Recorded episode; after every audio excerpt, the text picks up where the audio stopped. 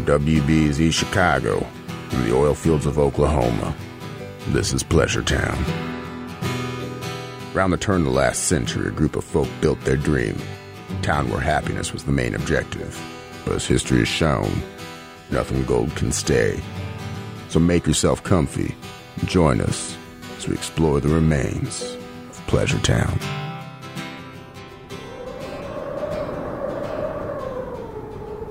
Welcome back, friend. It's your buddies, Cyrus and Claude here. And we are still coming at you from the great beyond. Growing Pleasure Town from 2 to a 100 was a trial.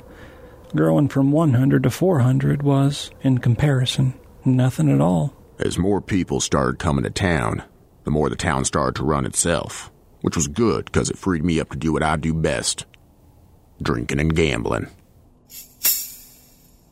And there were plenty of people willing to join you. But the more we grew, the more our community started to change. We began to attract the educated and refined. Didn't really take to them at first. Too frilly for my taste. They might have been clean, but they were desperate for a cleanse, and Pleasure Town was the baptism they were looking for.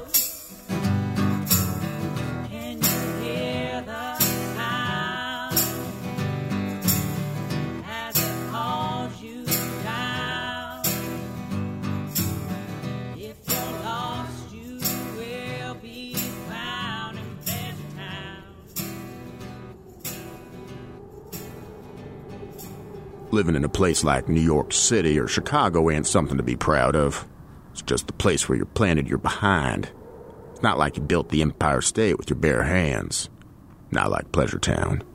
If we wanted water, we had to dig a well. If we wanted wood, we had to chop it ourselves. And by ourselves, he means everyone but him. That's 'cause I was busy civil engineering. Anyway, as Pleasure Town grew, we ended up attracting the attention of some of these big city outsiders. And let me tell you, ain't nothing rattle your big city mind like small town living.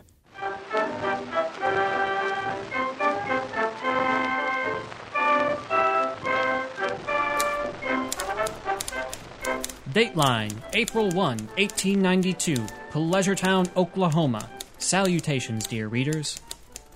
I was deprived of sleep and desperate for any sort of victual I could find when I first rolled into Pleasure Town, a settlement so new that it has yet to be inscribed on any map. The journey from New York City to the Oklahoma Territory, by way of St. Louis, was a long and difficult one, particularly given the harsh winter, which blew Arctic winds of such force down upon us as we crossed the bridge over the Mississippi River that we lost two oxen and a stagecoach. But here I arrived, and thankfully there was a local inn whose proprietor was kind enough to throw a pot of water on the fire and prepare me a bowl of soup that first night those six weeks ago. It has become a bit of a trend these days for the dreamers, drunk on American exceptionalism, to enact social experiments through civil engineering. From the Oneida community in New York to the Harmony Society in Pennsylvania, these architects of civilization have attempted to manifest their visions of a new utopia right in our own backyards. I have covered many of these communities, immersing myself among their locals in order to get a sense of their customs, beliefs, and habits, which I then share with you, my readers. But with this pleasure town, I must admit I am a bit enamored. The settlement has been in existence for less than a decade, and already it is one of the most populated communities in the former Cheyenne Arapaho lands. It seems that the spirit of this town, a spirit built on the foundations of hedonism and the unbridled pursuit of one's own happiness, has resonated deeply with many a lost soul, beckoning them with its siren song of vice, pleasure, and satisfaction. Perhaps that is why there appear to be so many restless spirits here. My love for the town is rooted in the modesty of its people. These are salt of the earth folk, a breed and class of man that we do not much see in the metropolis of New York. I hesitate to describe them as simple, though the peculiar awkwardness of their accents can lead one to assume a sort of dim wittedness. But I must attest that they are smart, with brains as sharp and quick as a steel trap. I suppose that's what living the frontier life will do to you, where one must be resourceful enough to carve out his own living while fending off danger at every turn. I look to bring you further tales of the town's inhabitants, but for now, a hootenanny is calling my name. May every step lead you to paradise.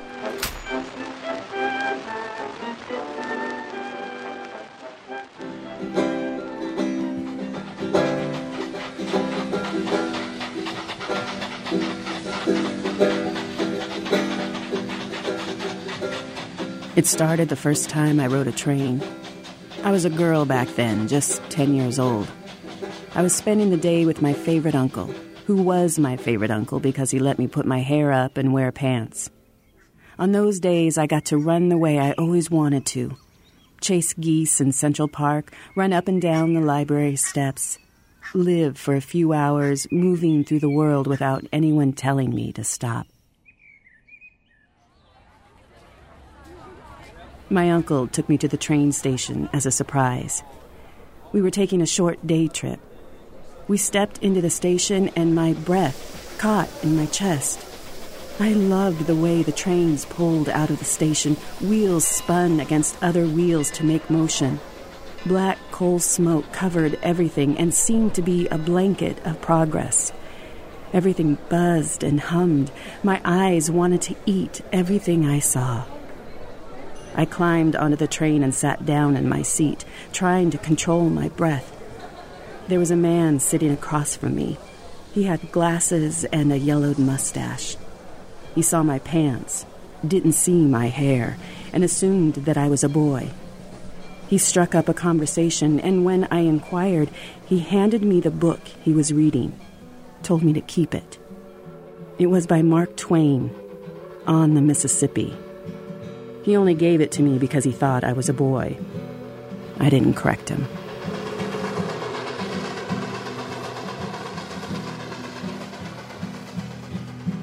I forgot about the train when I read the words.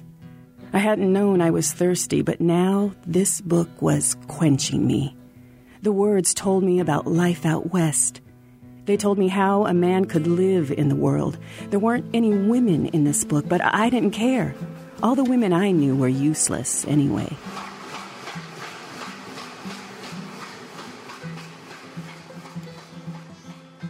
I couldn't let it end there with the train ride, so I started stealing more books from my uncle, from libraries. My mother said it was unseemly to see a lady read. She'd throw everything but my school books into the fire. So I started to store my books under the floorboards. Oh, they got so dusty when I pulled them back out at night. I would swish away the spiders and start reading, curled up around my candle so no one in the hallway could see the flame from under the door. I barely slept in those days. I was so tired. But the words propelled me forward.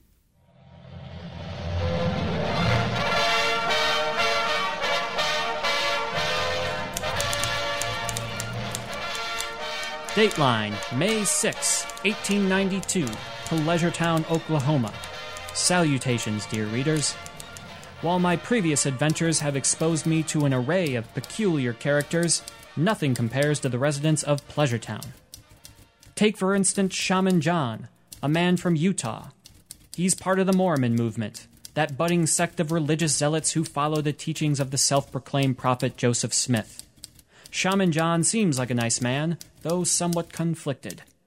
This oasis of freedom has surely awakened an internal spirit that is counter to the teachings of his people. But nonetheless, he sports the exterior of a jovial gentleman and is always a pleasure to cross paths with, even if at times he comes across as a bit of a loon. And then there is Ms. Barker, a woman I have come to know quite well through our series of interviews. She is a bit of a local celebrity. You see, Ms. Barker lays claim as the first murderess, or murderer for that matter, in Pleasuretown history. Knocked her husband Henry upside the head with a frying pan. Sounds domestic and quaint, but let me tell you, the woman has an intimidating presence. The murder shook up the town and forced the founders to reconsider their libertarian views, if only for a moment. But soon, once the whole mockery of a trial concluded, it was business as usual in Pleasuretown. I've also met the town doctor, a strange and quiet man of small stature who seems to keep largely to himself. His arrival coincided with mine, and it's a good thing too, as I can't possibly fathom how a community this booming could survive for so long without a medical professional. Then again, this is the frontier, and I have heard stories of cowboys sucking out snake venom and Indian salves that can heal even the most grave of illnesses. But it is certainly a relief to have a man of such learned nature take up residence here, and it bodes well for the survival of the community, as I do believe, like many of my progressive brethren, that a system of formal health care is a cornerstone to a functioning society. I just wish she had a warmer bedside manner. And then, of course, I have met the town founders, Cyrus and Claude. Shortly after my arrival, interest in my visit erupted like a brush fire along the driest plains. In fact, not even a week had passed when I received a telegram at the inn from the founders themselves, inviting me to take up temporary residence in an unused storage closet on the second floor of the town library. It seems that Cyrus, the more reserved of the two, had amassed quite a collection of literature prior to the town's conception. While not the most comfortable of quarters, it will save myself and the paper a considerable sum while also providing me a quiet and undisturbed base of operations. And so I eagerly accepted the offer. Upon arriving at my new residence, I was greeted by the official city clerk, a scrawny, filthy adolescent who had the appearance of a London street urchin. He handed me an envelope, and inside was a dinner invitation from the founders. I have to say, the generosity shown to strangers in this community took me aback. Rare, if not impossible, is it to find such magnanimous souls in old New York, a city whose little old ladies would sooner spit in your eye than knit you a scarf. Of course, I graciously accepted. I am sure my evening with the two colorful founders will occupy the majority of my next piece. Until then, may every step lead you to paradise.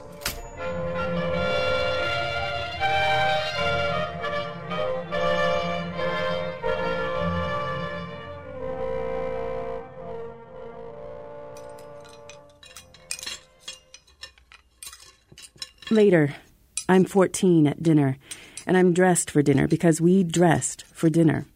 Because, you see, and I'm embarrassed to admit this, my family was rich. Right fancy folk. My father was a big muckety muck at a bank, and my mother was proud to be Mrs. Muckety Muck. At dinner, my mother wants to discuss my coming out, my presentation to New York society. She has me wearing a corset that's two sizes too small, like she's trying to squeeze the words out of me. I can barely breathe, so I'm not eating, just staring at the roll on my plate. My mother keeps commenting that I need to eat, that boys don't like thin girls. My father is talking about a conversation he had at the bank that day where someone was dumb and he was smart. My mother is listening to him as though she's starving, and his words are food, which they are for her, because she doesn't have any ideas of her own. I stare at my father's beard as he speaks. The women I meet are all like my mama vessels waiting to be filled with the ideas and thoughts of men, vessels waiting to be filled with and then expel the babies of men. The women stay home, keep the home, talk amongst themselves.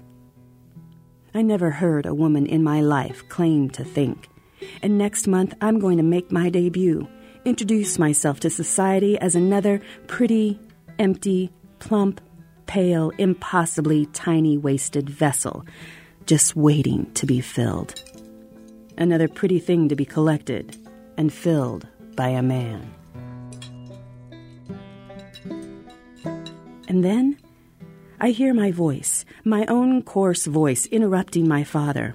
When am I going to meet a real woman? The table is silent, and my father flexes his lips underneath his beard. I hear my voice again. I just realize that I have never in my life met a real woman, a woman who's a person. I meet female ghosts all the time, though specters who lurk inside homes, hoping for some contact with the real world. Didn't women used to be real? I've read a few books about them. Where can I find a real woman? My father was up right quick, right next to me at the table, and my face was red with his handprint before I even had time to feel the hit.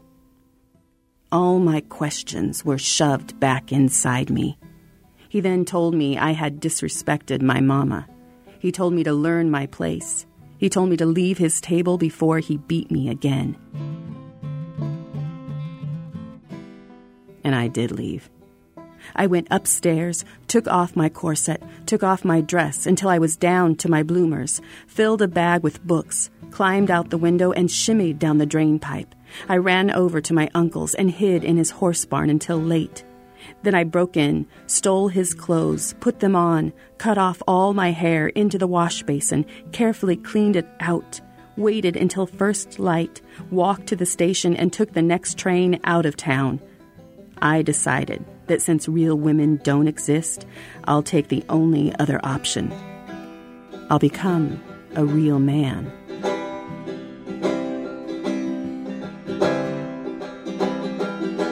Now, keeping this secret is fine as long as no one has occasion to look at your bits, which they usually don't, unless in the case that you become ill.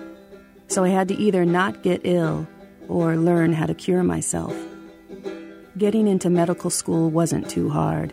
Turns out I had done more reading than most folks who went to college, and I had such practice at being something that I wasn't that twisting one lie, I'm a proper young lady, to the other side, I'm a proper young man, wasn't too hard either.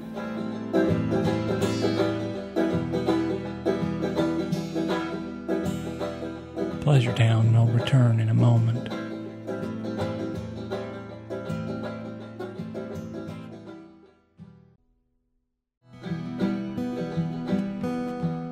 In its infancy, Pleasure Town was a sanctuary, a port for those who found the outside world as a threat or even an irritant. People didn't come here to find themselves. Rather, they came here because they knew we'd just let 'em be them. Though some of 'em could have used a good knock upside the head. But even in a refuge as unassuming as unassuming could be, some of our wayfaring strangers resisted Pleasure Town's warm embrace.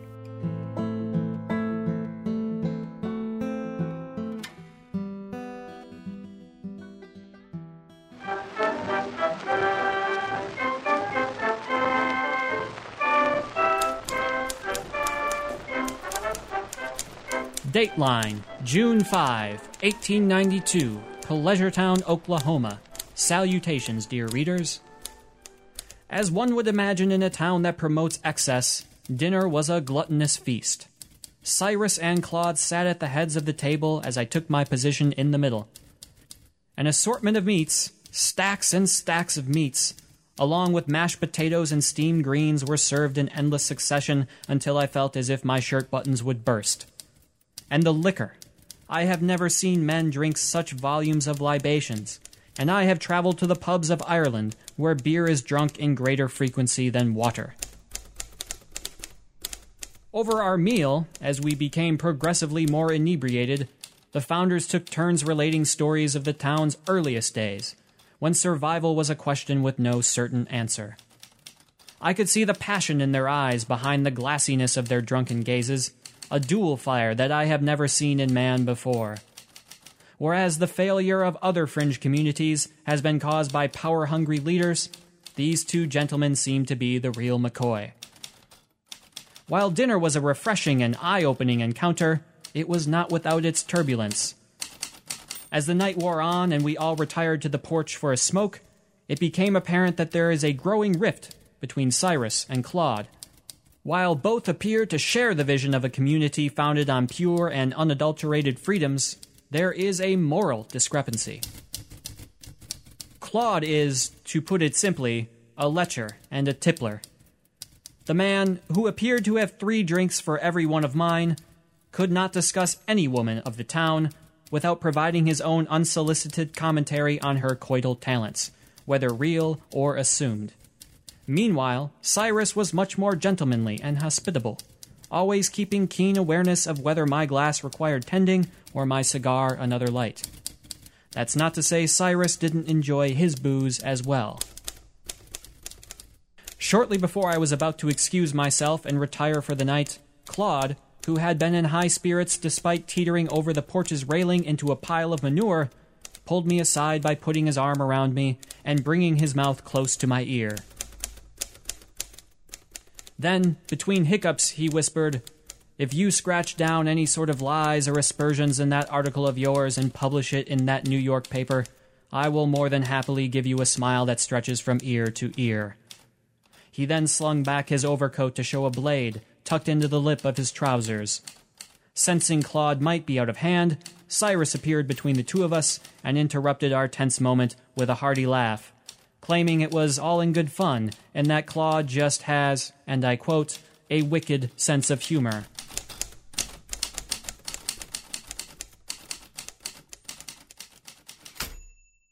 I went to bed that night with my head spinning. Perhaps it was the grain alcohol, but I believe it was also due in part to the potential of this community. Yes, I have the opportunity for an amazing scoop, but there is also the opportunity for a real purpose, a real cause, and most importantly, a real home. And now, dear reader, I must confess that I am sitting here at my makeshift writing desk in the old library storage closet with a handful of telegrams from my editor. He wishes for a draft of my next piece. I have not answered because, well, I have no answer. For the first time in my life, I am at a loss for words. So, for now, may every step lead you to paradise.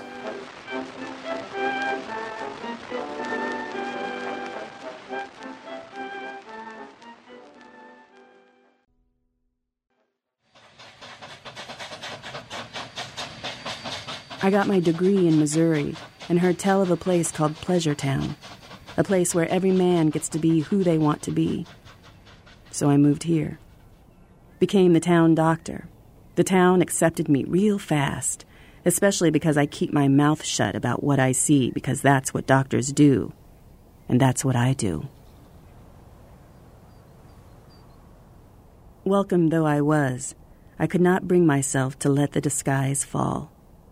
There were moments, heavy and tense moments, where my suit and hat lay behind me in a pile. There's no reason I should hide, I'd scream at myself.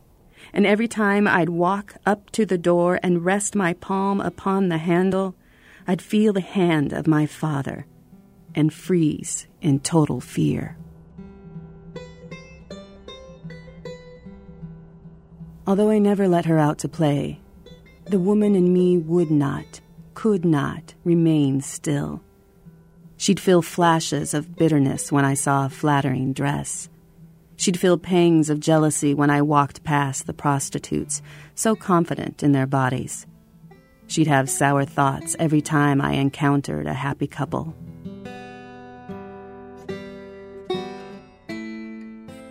Through it all grew an itch. I'd read everything there was to read about the body, but masking my womanhood meant my practical experience was incomplete.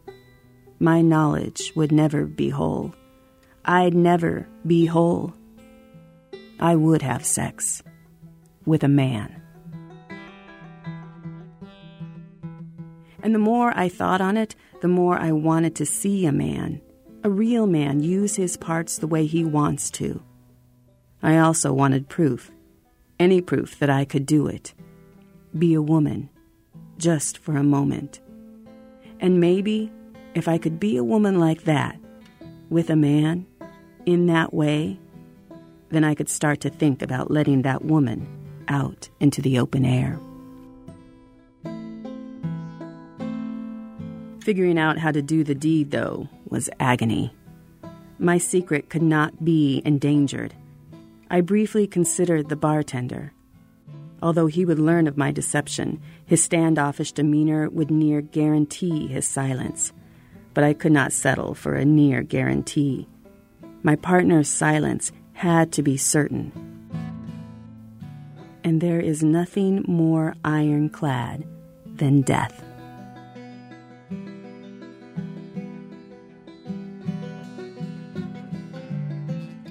So I turned my attention to my terminal patients who had the tools necessary for the job and a pre scheduled departure.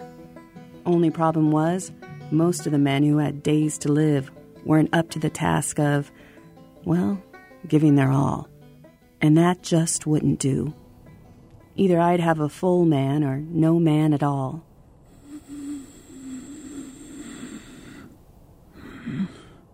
I almost gave up on the whole thing. Then Bertram waddled into my office, said he'd been coughing more than normal. And as soon as I heard his first full breath, I knew he was the one.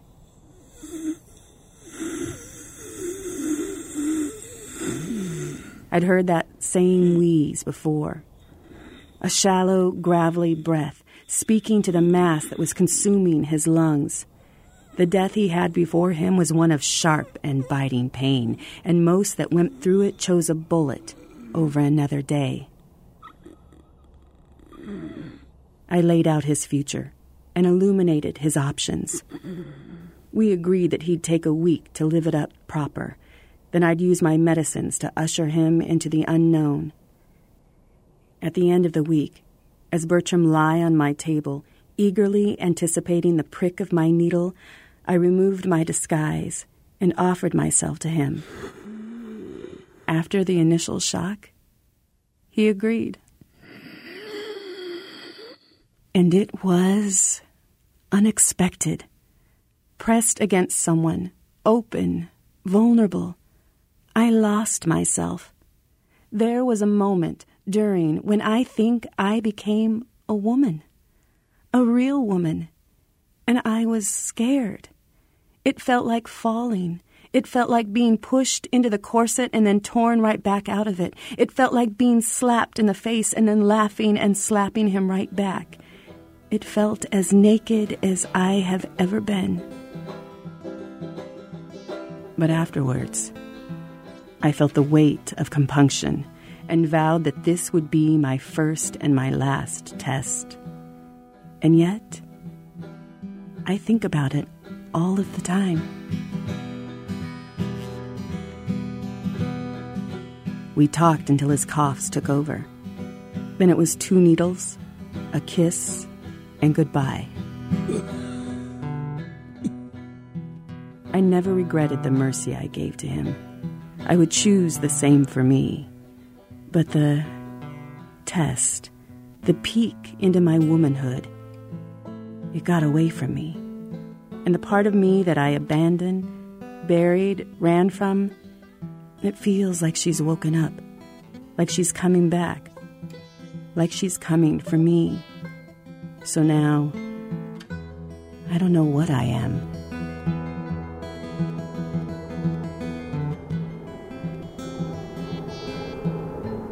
I guess digging down to the heart of who you are is far deeper than any grave.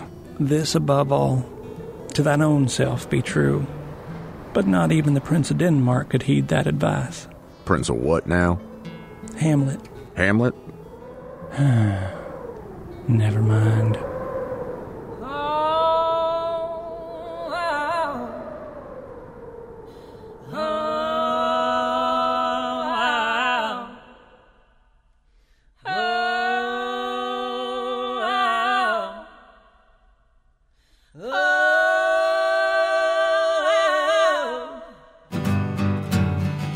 Pleasure Town is written and produced by myself, Aaron Cahoe. And me, Keith Ecker.